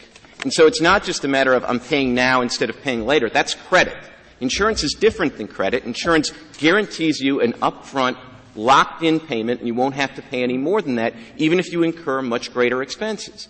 And in every other market that I know of for insurance, we let people basically make the decision whether they're relatively risk averse, whether they're relatively non risk averse, and they can make the judgment. But we don't in car insurance, meaning we tell people buy car, not we, the states do. And, although you're going to, I'll ask you the question, do you think that if some states decided not to impose an insurance requirement, that the federal government would be uh, without power to legislate and require every individual to buy car insurance? Well, Justice Sotomayor, let me let me say this, which is to say, you're, you're, you're right in the first point to say that it's the states that do it, which makes it different right there. But it's also well, that goes back to the substantive due process question. Is this a Lochner error argument that only the states can do this, even though it affects commerce? Cars indisputably affect commerce. So are you arguing that because the states have done it all along, the federal government is no longer permitted to legislate in this area? No, I think I think you might make a different argument about cars than you would make about health insurance, unless you tried to say that you know health insurance. I mean, I've never gotten into an accident, thankfully, and I hope never. Vast majority of people have never gotten into an accident where they've injured others. Yet we pay for it dutifully every year on the possibility that at some point we might get into that accident. But, but Justice Sotomayor, what I think is different is there's lots of people in Manhattan, for example, that don't have car insurance because they don't have cars. And so they have the option of withdrawing from that market. It's not a direct imposition from the government. So even the car market is different from this market where there's no way to get outside of the regulatory web. And that's, I think, one of the real problems with this because, I mean, we take as a but, given. But, but, but the given is that virtually everyone, absent some intervention from above, meaning that someone's life will be cut short in, in a fatal way, um, virtually everyone will use health care. At some point, that's right, but all, all, sorts of people will not say use health care in the next year, which is the relevant period for the insurance. But you think you can better than the actuaries or better than the members of Congress who worked on it look at the 40 million people who are not insured and say which ones next year will or will not use, uh, say, emergency care can you do that any better than if we knew that 40 million people were suffering, about to suffer a contagious disease, and only 10 million would get sick? Of course not. We don't know which. Of course not, Justice Breyer, but the point is that once Congress decides it's going to regulate extant commerce, it is going to get all sorts of latitude to make the right judgments about actuarial predictions, which actuarial to rely on, which one not to rely on. The question that's a proper question for this court, though, is whether or not, for the first time ever in our history, Congress also has the power to compel people into commerce because it turns out that would be a very efficient thing for purposes of Congress's optimal regulation of that market. But, Mr. Clement, this goes back to the Chief Justice's question, but of course the theory behind not just the government's case, but the theory behind this law is that people are in this market right now, and they're in this market because people do get sick, and because when people get sick, we provide them with care without making them pay. And it would be different, you know, if you were um, up here saying, I represent a class of Christian scientists, then you might be able to say, look, you know, why are they bothering me? But absent that, you're in this market, you're an economic actor. Well, Justice Kagan, uh, once again, it depends on which market we're talking about. If we're talking about the healthcare insurance market. Well, we're talking about the health insurance market, which is designed to access the healthcare market. And with respect to the health insurance market that's designed to have payment in the healthcare market, everybody's not in the market. And that's the premise of the statute. that's the problem Congress is trying to solve. And if it tried to solve it through incentives, we wouldn't be here. But it's trying to solve it in a way that nobody's ever tried to solve an economic problem before, which is saying, you know, it would be so much more efficient if you were just in this market. But they're in the market in the sense that they're creating a risk that the market must account for. Well, Justice Kennedy, I don't think that's right, certainly in any way that distinguishes this from any other context. When I'm sitting in my house deciding I'm not going to buy a car, I am causing the labor market in Detroit to go south. I am causing maybe somebody to lose their job and for everybody to have to pay for it under welfare. So the cost shifting that the government tries to uniquely associate with this market, it's everywhere. And even more to the point, the rationale that they think ultimately supports this legislation, that look, it's an economic decision. Once you make the economic decision, we aggregate the decision. There's your substantial effect on commerce. That argument works here. It works in every single industry. Of course, we do know that there are a few people more in New York City than there are in Wyoming who never will buy a car. But we also know here, and we don't like to admit it, that because we are human beings, we all suffer from the risk of getting sick, and we also all know that we'll get seriously sick. And we also know that we can't predict when. And we also know that when we do, there will be our fellow taxpayers through the federal government who will pay for this. If we do not buy insurance, we will pay nothing. And that happens with a large number of people in this group of 40 million none of whom can be picked out in advance. Now, that's quite different from the car situation, and it's different in only this respect. It shows there is a national problem, and it shows there is a national problem that involves money, cost, insurance. So if Congress could do this, should there be a disease that strikes the United States, and they want everyone inoculated, even though 10 million will be hurt. It's hard for me to decide why that isn't interstate commerce, even more so, where we know it affects everybody. Well, Justice Breyer, there are other markets that affect everyone transportation, food, burial services, though we don't like to talk about that either. There also are situations where there are many economic effects from somebody's failure to purchase a product. And if I could, if I could talk about the difference between the health insurance market and the healthcare market, I mean, ultimately, I don't want you to leave here with the impression that anything turns on that. Because if the government decided tomorrow that they've come up with a great, somebody's, some private companies come up with a great new wonder drug, that would be great for everybody to take. It would have huge health benefits for everybody. And by the way, also, if everybody had to buy it, it would facilitate economies of scale, and the production would be great, and the price would be cheaper, and force everybody in the healthcare market, the actual healthcare market, to buy the wonder drug. I'd be up here making the same argument. I'd be saying that's not a power that's within the commerce power of the federal government. It is something much greater, and it would have been much more controversial that's one of the important things. In Federalist 45, Madison says the commerce power, that's a new power, but it's not one anyone has any apprehension about. The reason they didn't have any apprehension about it is because it's a power that only operated once people were already in commerce. You see that from the text of the clause. The first kind of commerce Congress gets to regulate is commerce with foreign nations. Did anybody think the fledgling republic had the power to compel some other nation into commerce with us? Of course not. And in the same way, I think if the framers had understood the commerce power to include the power to compel people to engage well, in once again, though, who's in commerce and when are they in commerce? If um, the effect of all these uninsured people is to raise everybody's premiums, not just when they get sick, if they get sick, but right now, in the aggregate. And Wickard and uh, uh, Raich tell us we should look at the aggregate. And the aggregate of all these uninsured people are increasing uh, the normal family premium, Congress says, by $1,000 a year.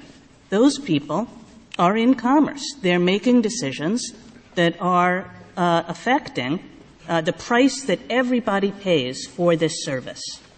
Justice Kagan, again, with all due respect, I don't think that's a limiting principle. My unwillingness to buy an electric car is forcing up the price of an electric car. If only more people demanded electric car, there'd be economies of scale. No, this is very different, Mr. Down. Clement, and it's different because of the nature of the health care service. That you are entitled to health care when you go to an emergency room, when you go to a doctor, even if you can't pay for it. So the difference between your hypotheticals and the real case is the, is the problem of uncompensated care, well, which Justice Kagan, first of all, I do think there, this is not the only place where there's uncompensated care. If, some, if I don't buy a car and somebody goes on welfare, I'm going to end up paying for that as well. But let me also say that there's a real disconnect then between that focus on what makes this different and the statute that Congress passed. If all we were concerned about is the cost sharing that took place because of uncompensated care in emergencies rooms, presumably we'd have before us a statute that only addressed emergency care and catastrophic insurance coverage. But it covers everything, soup to nuts and all sorts of other things. And that gets at the idea that there's two kinds of cost shifting that are going on here. One is the concern about emergency care and that somehow somebody who gets sick is going to shift costs back to other policy areas. But holders. But there's a much bigger cost shifting going on here. And that's the cost shifting that goes on when you force healthy people into an insurance market precisely because they're healthy, precisely because they're not likely to go to the emergency room, precisely because they're not likely to use the insurance they're forced to buy in the health care insurance. That creates a huge windfall. It lowers the price of premiums. And again, this isn't just some lawyer up here telling you that's what it does and trying to second guess the congressional economic decisions. This is Congress's findings. Findings I on page 43A of the appendix to the government. Right, but all, all that sounds like you're debating the merits of the bill. You asked really for limiting principles so we don't get into a matter that I think has nothing to do with this case, broccoli. Okay? And the limiting principles, you've heard three. First, the Solicitor General came up with a couple joined, very narrow ones. You've seen in Lopez this court say that we cannot, Congress cannot get into purely local affairs, particularly where they're non-commercial.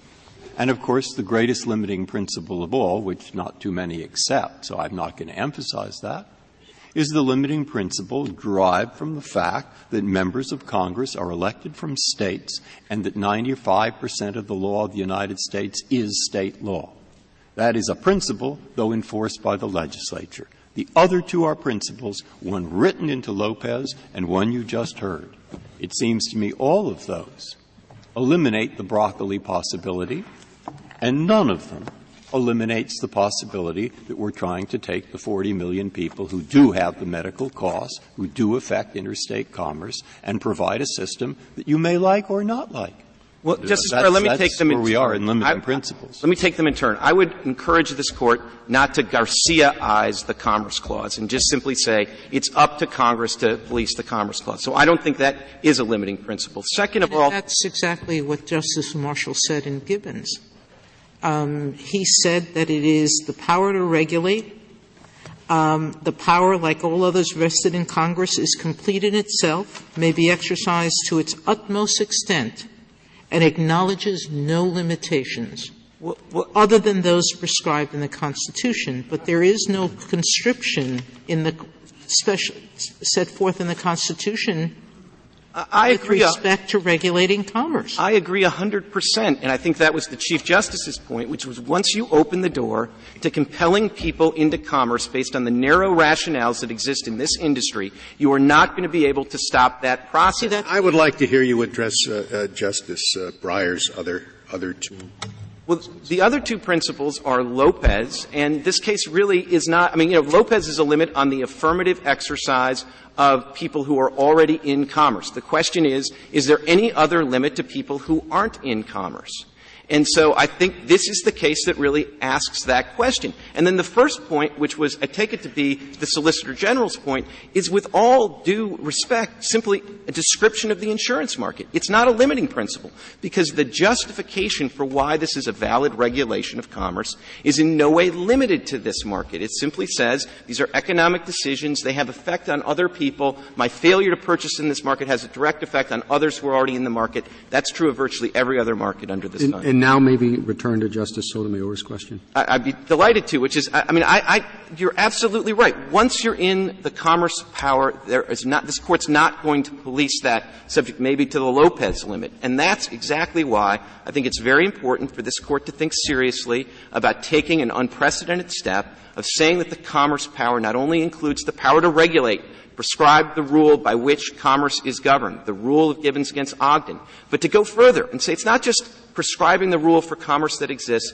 but it is the power to compel people to enter into commerce in the first place. I'd like to say two very brief things about the taxing power, if I could. There are lots of reasons why this isn't a tax. It wasn't denominated a tax. It's not structured as a tax. If it's any tax at all, though, it is a direct tax. Article 1, Section 9, Clause 4 the framers would have had no doubt that a tax on not having something is not an excise tax, but a forbidden direct tax. That's one more reason why this is not proper legislation, because it, it violates that. The second thing is, I would urge you to read the license tax case, which the Solicitor General says is his best case for why you ignore the fact that a tax is denominated into something other. Because that's a case where the argument was that because the federal government had passed a license, not a tax, that somehow that allowed people to take actions that would have been unlawful under state law, that this was some special federal license to do something that was forbidden by state law. This court looked beyond the label in order to preserve federalism there. What the Solicitor General and the government ask you to do here is exactly the opposite, which is to look past labels in order to upend our basic federalist system. And Would you tell me, do you think the states could pass this mandate? I represent 26 states. I do think the states could pass this mandate. But is I, there any other area of commerce, business, where we have held that there isn't concurrent power between the state and the federal government to protect the welfare of commerce? Well, Justice Sotomayor, I have to resist your premise because I didn't answer yes, the states can do it because it would be a valid regulation of intrastate commerce. I said yes, the states can do it because they have a police power. And that is the fundamental difference between the states on the one hand and the limited enumerated federal government on the other. Thank you, Mr. Clement.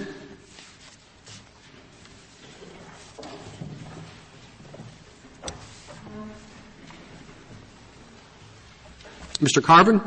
Thank you, Mr. Chief Justice. May it please the Court, I'd like to begin with the Solicitor General's main premise, which is that they can compel the purchase of health insurance in order to promote uh, commerce in the health market because it will reduce uncompensated care. If you accept that argument, you have to fundamentally alter the text of the Constitution and give Congress plenary power. It simply doesn't matter whether or not this regulation will promote uh, healthcare commerce by reducing uncompensated care all that matters is whether the activity actually being regulated by the Act negatively affects commerce or negatively affects commerce regulation so that it's within the commerce power. If you agree with us that this is an exceeds commerce power, the law doesn't somehow become redeemed because it has beneficial policy effects in the healthcare market. In other words, Congress does not have the power to promote commerce. Commerce has, Congress has the power to regulate commerce. And if the power exceeds uh, their permissible regulatory authority, then the law is invalid. Well, surely the they, author- surely regulation includes the, the power to promote. Since the New Deal, we've said there's regulation in agri- there's a market in agricultural products. Congress has the power to subsidize, uh, to, to limit production, all sorts of things. Absolutely, Just, Chief Justice, and that's the distinction I'm trying to draw. When they're acting within their enumerated power, then obviously they're promoting commerce. But the Solicitor General wants to turn it into a different power. He wants to say we have the power to promote commerce, to regulate anything to promote commerce. And if they have the power to promote commerce, then they have the power to regulate everything, right? I don't, because I don't think you're addressing their main point, which is that they're not creating commerce in, in healthcare. It's, it's already there. And we're all going to need some kind of healthcare, most of us will, at some point. I'd, I'd like to address that in two ways, if I could, uh, Mr. Chief Justice. In the first place, they keep playing mix and match with the statistics. They say 95% of us are in the healthcare market, okay? But that's not the relevant statistic, even from, as the government frames the issue. No one in Congress or the Solicitor General is arguing that going to the doctor and fully paying him creates a problem. The problem is uncompensated care. And they say the uncompensated care arises if you have some kind of catastrophe. Hit by a bus, have some prolonged illness. Well, what is the percentage of the uninsured that have those sorts of catastrophes? We know it's got to be a relatively small fraction. So in other words, the yeah, relevant, we don't know who they are. We don't. No, and we don't know in advance, and, and, and, but that doesn't change the basic principle that you are nonetheless forcing people for paternalistic reasons to go into the insurance market to insure against risks that they have made the voluntary decision that they are not have decided not to. But the problem but is the problem uh, is that they are making the rest of us pay for it because as much as they say, well, we're not in the market, we don't know when they, the time and when they will be, With and the, the, the figures that how much more families are paying for insurance because people get sick, they may have intended to self-insure, they haven't been able to meet the bills for can- for cancer, and the rest of us end up paying because people are getting cost-free health care. And the only way to prevent that is to have them pay sooner rather than later, pay up front. Yeah, but my point is this, that, with respect, Justice Ginsburg, conflicts the people who do result in uncompensated care, the free riders. Those are people who default on their health care payments. That is an entirely different group of people, an entirely different activity than being uninsured. So the question is, whether or not you can regulate activity because it has a statistical connection to an activity that harms commerce. And my basic point to you is this. The Constitution only gives Congress the power to regulate things that negatively affect commerce or commerce regulation. It doesn't give them the power to regulate things that are statistically connected to things that negatively well, affect Carvin, commerce because, I'm sorry. Please. I was just going to say, because if they have that power, then they obviously have the power to regulate everything, because everything in the aggregate is statistically connected to something that negatively affects commerce, and every compelled purchase promotes commerce. So in your view, right there, so in your view, right, in your view, right there, I just, I'm. I'm just picking on something I'd like to go to just, in, if it turned out there was some terrible epidemic sweeping the United States, and we couldn't say that more than 40 or 50 percent, I can make the number as high as I want, but the, the, uh, uh, you, would say the federal government doesn't have the power to get people inoculated, to require them to be inoculated, because that's just statistical. Well, in all candor, I think Morrison must have decided that issue, right? Because people who commit violence Is your answer to that yes or no? Oh, I'm sorry. My answer is no, they couldn't do it because no, they could not do it. They cannot require people, even if this disease is sweeping the country, to be inoculated. The federal like, government has no power, and if there's terror, or okay, fine, go ahead. Please turn to Justice Kagan may I just please explain why? Yeah. Violence against women is obviously creates the same negative impression on fellow citizens as this communicable disease. But the, and it has huge effects on the health care of our country. Congress found that it increased health care costs by. I agree with you that well, it had but, big effects, but the majority thought that was a local matter. No, now, now, I think now that's I'm, his point. I, I, I don't know why having the disease is any more local than, than, than beating up a woman, but, but, but, but my basic point is, is that notwithstanding its very profound effect on the healthcare market. This court said the activity being regulated, i.e. violence against women, is outside the Commerce Clause power. So regardless of whether it has beneficial downstream effects, we must say no. Congress doesn't have that power. Why not? Because everything has downstream effects on commerce, and every compelled purchase promotes commerce. It, it by definition, helps the sellers and existing well, Mr. Carvin, isn't there this difference between Justice Breyer's hypothetical and the law that we have before us here? In his hypothetical, the harm to other people from the communicable disease is the result of the disease. It is not the result of something that the government has done. Whereas here, the reason why there's cost shifting is because the government has mandated that. It has required hospitals to provide emergency treatment, and instead of paying for that through a tax, which would be borne by everybody, it has uh, required that it has set up a system in which the cost is surreptitiously shifted to people who have health insurance and who pay their bills when they go to the hospital. Justice Alito, that is exactly the government's argument. It's an extraordinarily illogical argument. Well, and then if, if that's so, is it, I mean, let me just change my example under pressure and say that, uh, in fact, uh, it turns out that 90% of all automobiles driving interstate without certain equipment put up pollution which travels interstate, not 100% manually 60%. Does the EPA have the power then to say you've got to have an anti-pollution device? It's statistical. What they can't do, yes, if you have a car, they can require you to have an anti. Then you're, you're then, no, no, you're, no. then you're not going on statistics. You're going on something else, which is what I'd like to know what it is. It's this. They can't require you to buy a car with an anti-pollution device. Once you've entered the market and made a decision, they can regulate the terms and conditions of the car that you do, and they can do it for all sorts of reasons. What they can't do is compel you to enter the market. Now we understand, and then you've changed the ground of argument, which I accept as, as totally legitimate.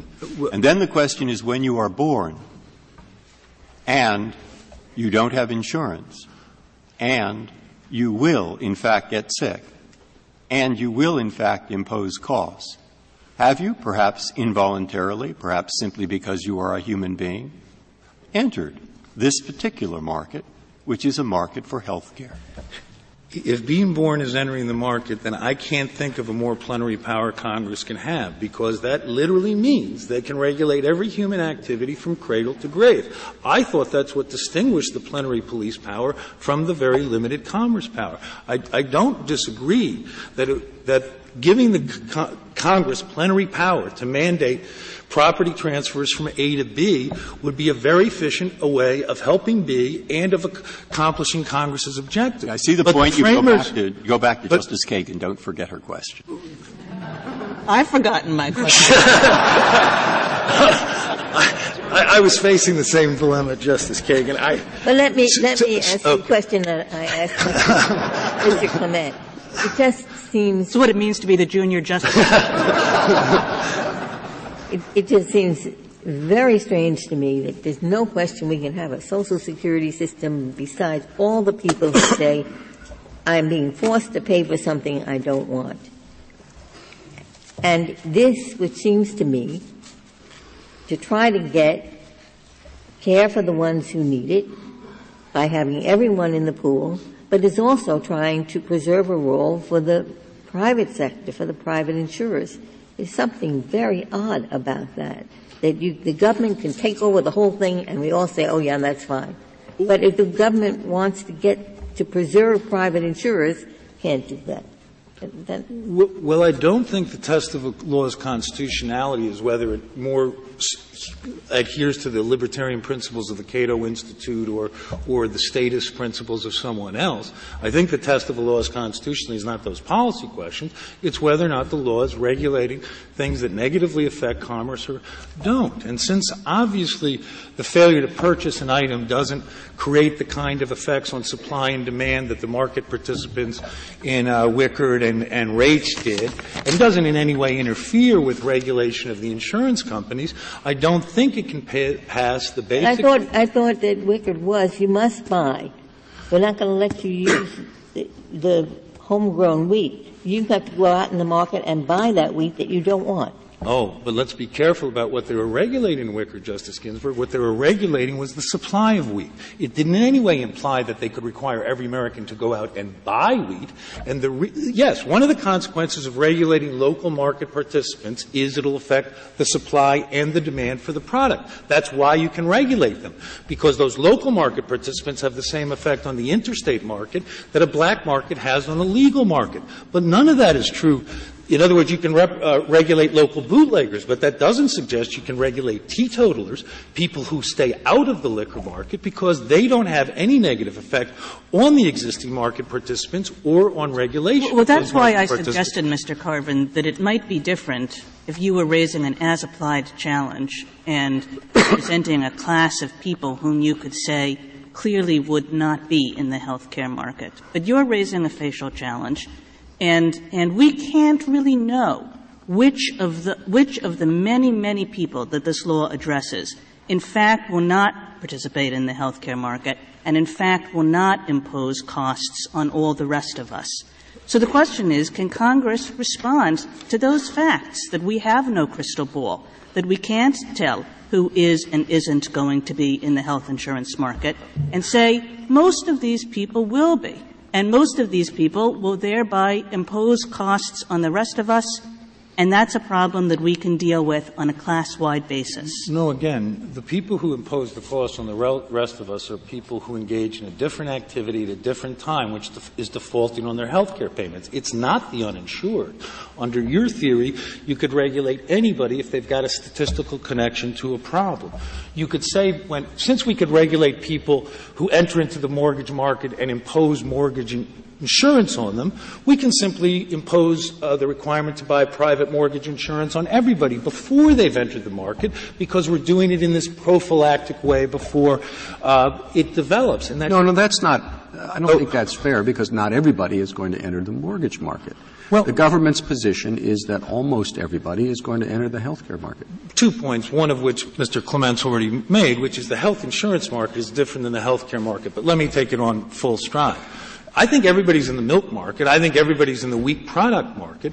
But that doesn't suggest that the government compel you to buy five gallons of meat or, or five bushels of wheat because they are not regulating commerce whether you're a market participant or not, they are still requiring you to make a purchase that you don't want to do. And to get back to your facial example, that's true of almost every product. I'm sorry. It's true of almost every product, as directly or indirectly by government regulation. The government says, you, borrowing my colleague's example, you can't buy a car without um, emission control. I don't want a car with emission control. It's less efficient in terms of the horsepower. But I'm forced to do something I don't want to do by government regulation. You are not forced to buy a product you don't want. And I agree with you that since the government regulates all markets, there is no limiting principle on their compelled purchase. When they put these environmental they controls on the car, buy, they force me to buy if I need no unpasteurized goods, goods that don't have certain pesticides but have others.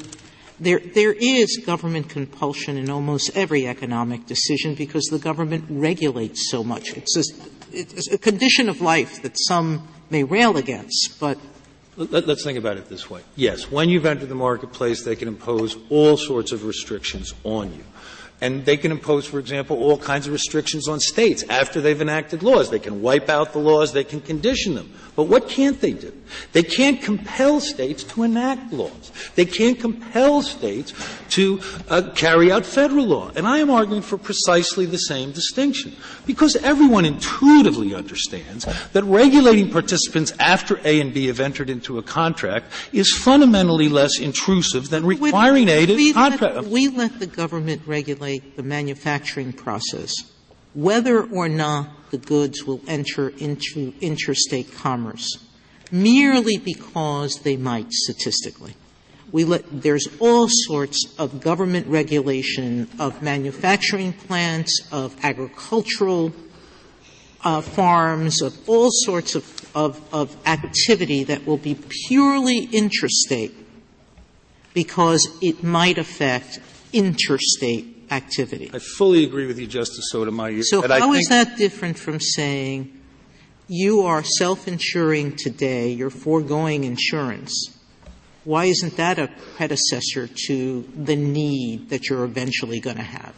The cases you referred to, I think, effectively eliminated the distinction between participants in the intrastate market vis-a-vis participants in the interstate market. None of those cases suggest that you can regulate people who are outside of the market on both an intrastate and interstate level by compelling them to enter into the market. What about, that, you know, the simplest counterexample for me to suggest is you've undoubtedly read Judge Sutton's concurring opinion.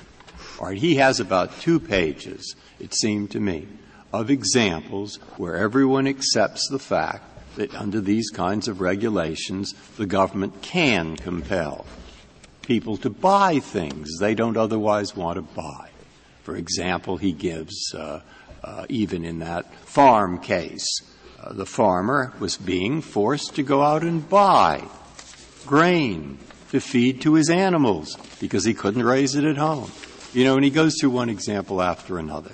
So, so what, what is your response to that, which you've read? Uh, Judge Sutton is wrong in each and every example. There was no there was no compulsion in Raich for him to buy wheat. He could have gotten wheat substitutes, or he could have not sold wheat, which which is actually what he was doing. There is a huge difference between conditioning regulation, i.e., conditioning access to the healthcare market and saying you must buy a product, and forcing you to buy a product. I and thought that it, that it was common ground that the requirement uh, that the insurers, uh, what was it, the community-based one, and, and you have, they have to insure you despite your health status. They can't refuse because of pre-existing conditions. The government tells us, and Congress determined, that those two won't work unless you have the, a pool that will include the people who are now healthy. But, but so, you, well, first, do you agree with your colleague that the uh, community-based, uh, and what's the name that they give for the other? The guaranteed issue. Yeah, that that that, that is legitimate Commerce Clause legislation. Oh, sure, and and that's why. But but we didn't. We don't in any way impede that sort of regulation. These non-discrimination regulations will apply to every insurance company, just as Congress intended, whether or not we buy insurance. Well, then We're what about being, the determination that they can't possibly work if people don't have to buy insurance until they uh, are their health status is such that the insurance company just dealt with them on its as it will, it said, I won't insure you because you are, you're already sick.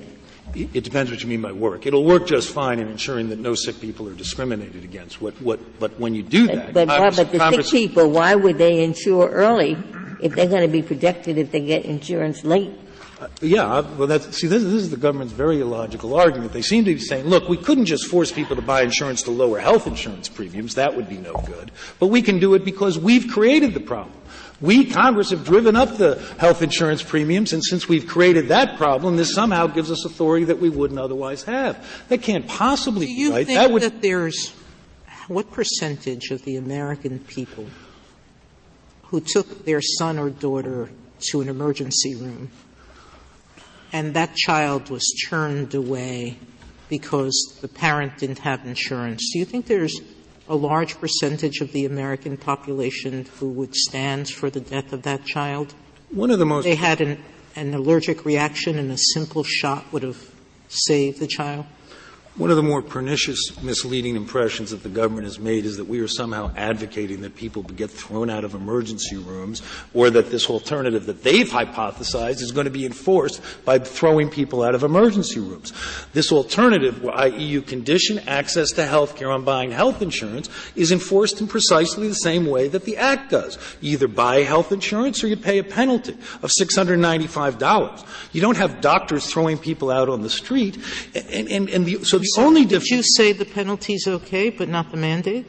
I'm sorry, I, maybe I misheard you. No, no, no. I, I was. They, they, they create this straw man that says, look, the only alternative to doing the, the way we've done it, if we condition access to health care on buying health insurance, the only way you can enforce that is making sick people not get care. I'm saying, no, no. There's a perfectly a legitimate way they could uh, enforce their alternative, i.e., requiring you buy health insurance when you access health care, which is the same penalty structure that's in the Act. There is no moral dilemma between having people have insurance and denying them uh, emergency service. Congress has made a perfectly legitimate value judgment that they want to make sure that people get emergency care. Since the founding, whenever Congress has imposed that public responsibility on private actors, it has subsidized it from the federal treasury. It has not conscripted a subset of the citizenry and made them subsidize the actors who are being hurt, which is what they're doing here. They're making young, healthy people uh, uh, subsidize insurance premiums well, for that the non-discrimination provisions have put on insurance so and insurance companies, and and that is the fundamental problem. So the, I, I want to understand the choices you're saying Congress has. Congress can tax everybody and set up a public health care system. Yeah, that would be okay. Tax power is unlimited. Okay. Congress can, or are you taking the same position as your, con- as your colleague? Congress can't say, we're going to set up a public health system, um, but you can get a tax credit if you have private health insurance because you won't access the public system.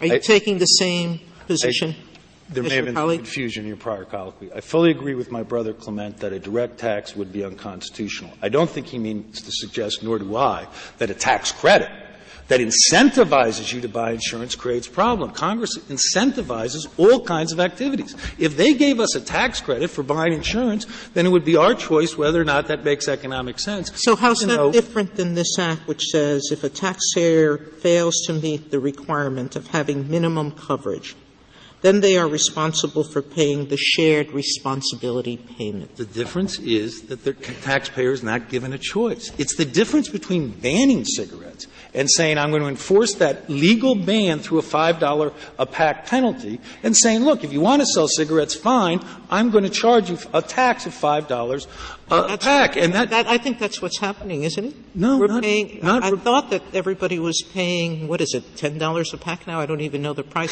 It's pretty high. Right. I think understand. everybody recognizes that it's all taxation for the purposes of dissuading you to buy it. That's precisely my point. And everyone intuitively understands that that system is dramatically different than saying cigarettes tomorrow are illegal. It is different. Even it is different. It is different. Okay. I agree with that. But you pointed out, and I agree with you on this, that the government set up these emergency room laws. The government set up Medicaid. The government set up Medicare. The government set up CHIP. And there are 40 million people who don't have the private insurance. In that world, the government has set up commerce. It's all over the United States. And in that world, of course, the decision by the 40 million not to buy the insurance affects that commerce, and substantially so. So I thought the issue here is not whether it's a violation of some basic right or something to make people buy things they don't want, but simply whether those decisions of that group of 40 million people substantially affect the interstate commerce that has been set up in part through these other programs. That's so that's the part of your argument I'm not hearing. Oh, let me, please. It is clear that the failure to buy health insurance doesn't affect anyone. Defaulting on your payments to your health care provider does. Congress chose, for whatever reason, not to regulate the harmful activity of defaulting on your health care provider. They used the 20% or whoever among the uninsured as a leverage to regulate the 100% of the uninsured. I, I agree. Re- I agree that that's what's happening here. Okay. And the government tells us that's because insurance market is unique, and in the next case it'll say the next market is unique. Uh, but I think it is true that if most questions in life are matters of degree, in the insurance and healthcare world, both markets, stipulate two markets, uh, the young person who's uninsured uh, is uniquely, proximately very close to affecting the rates of insurance and the cost of providing medical care in a way that is not true in other industries. That's my concern in the case. And you know, I, I, may be misunderstanding you, Justice Kennedy. I hope I'm not. Sure, uh, it would be perfectly fine if they allowed. Uh, it, it, you do actuarial risk for young people on the basis of their risk for disease, just like you judge flood insurance on the homeowner's risk of flood.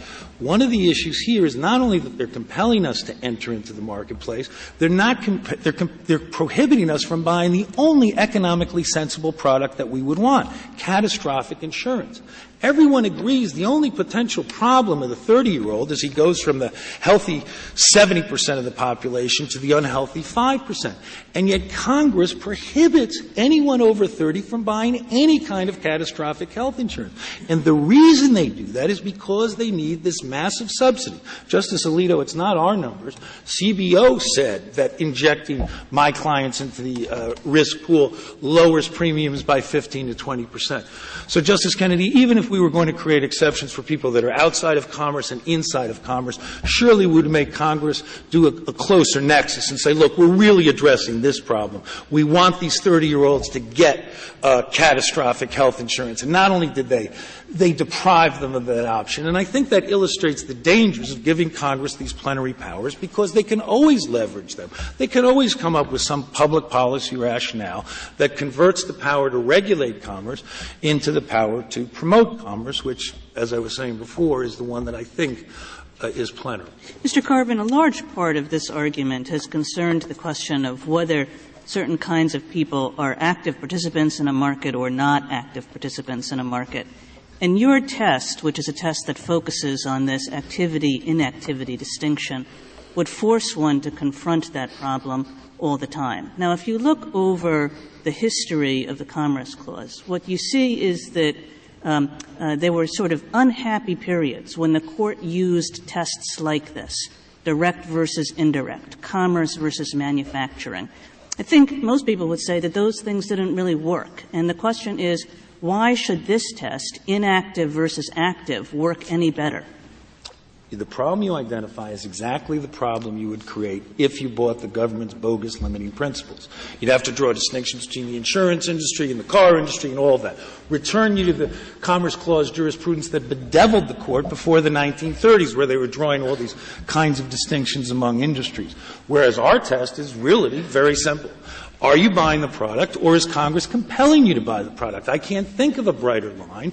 And again, if Congress has the power to compel you to buy this product, then obviously they've got the power to provide you to compel you to buy any product because any purchase is going to benefit commerce, and this court is never going to second guess Congress's policy judgments on how important it is this product versus that product. But do you think that drawing a line between commerce and everything else that is not commerce is drawing an artificial line? like drawing a line between commerce and manufacturing? The, the words inactivity and activity are not in the in Constitution. The words commerce and non-commerce are. And again, it's a distinction that comes Justice Kagan, directly from the text of the Constitution. The framers consciously gave Congress the ability to regulate commerce because that's not a particularly threatening activity that deprives you of individual freedom. If you were required, if you were authorized to require A to transfer property to B, you have, as the early cases put it, a monster in legislation which is against all reason and justice. Because everyone intuitively understands that regulating people who voluntarily enter into contracts and setting terms and conditions does not create the possibility of Congress compel- compelling wealth transfers among the citizenry, and that is precisely why the framers denied them the power to compel commerce, and precisely why they didn't give them plenary power. Thank you, Mr. Carvin. Uh, General Verrilli, you have four minutes remaining. Thank you, Mr. Chief Justice. Congress confronted a grave problem when it enacted the Affordable Care Act. The 40 million Americans who can't get health insurance and suffer often very terrible consequences. Now, we agree, I think, everyone arguing this case agrees that Congress could remedy that problem by imposing an insurance requirement at the point of sale. That won't work. The reason it won't work is because people will still show up at the hospital or at their physician's office seeking care without insurance causing the cost shifting problem. And Mr. Clement's suggestion that they can be signed up for a high risk pool at that point is utterly unrealistic. Think about how much it would cost to get the insurance when you are at the hospital or at the doctor. It would be, it would be unfathomably high. That will never work. Congress understood that. It chose the means that will work, the means that it saw work in the states and in the state of Massachusetts, and that, and that uh, it had every reason to think would work on a national basis. That is the kind of choice of means that McCulloch says that uh, the Constitution leaves to the democratically accountable branches of government. There is no temporal limitation in the Commerce Clause. Everyone uh, subject to this regulation is in or will be in the healthcare market.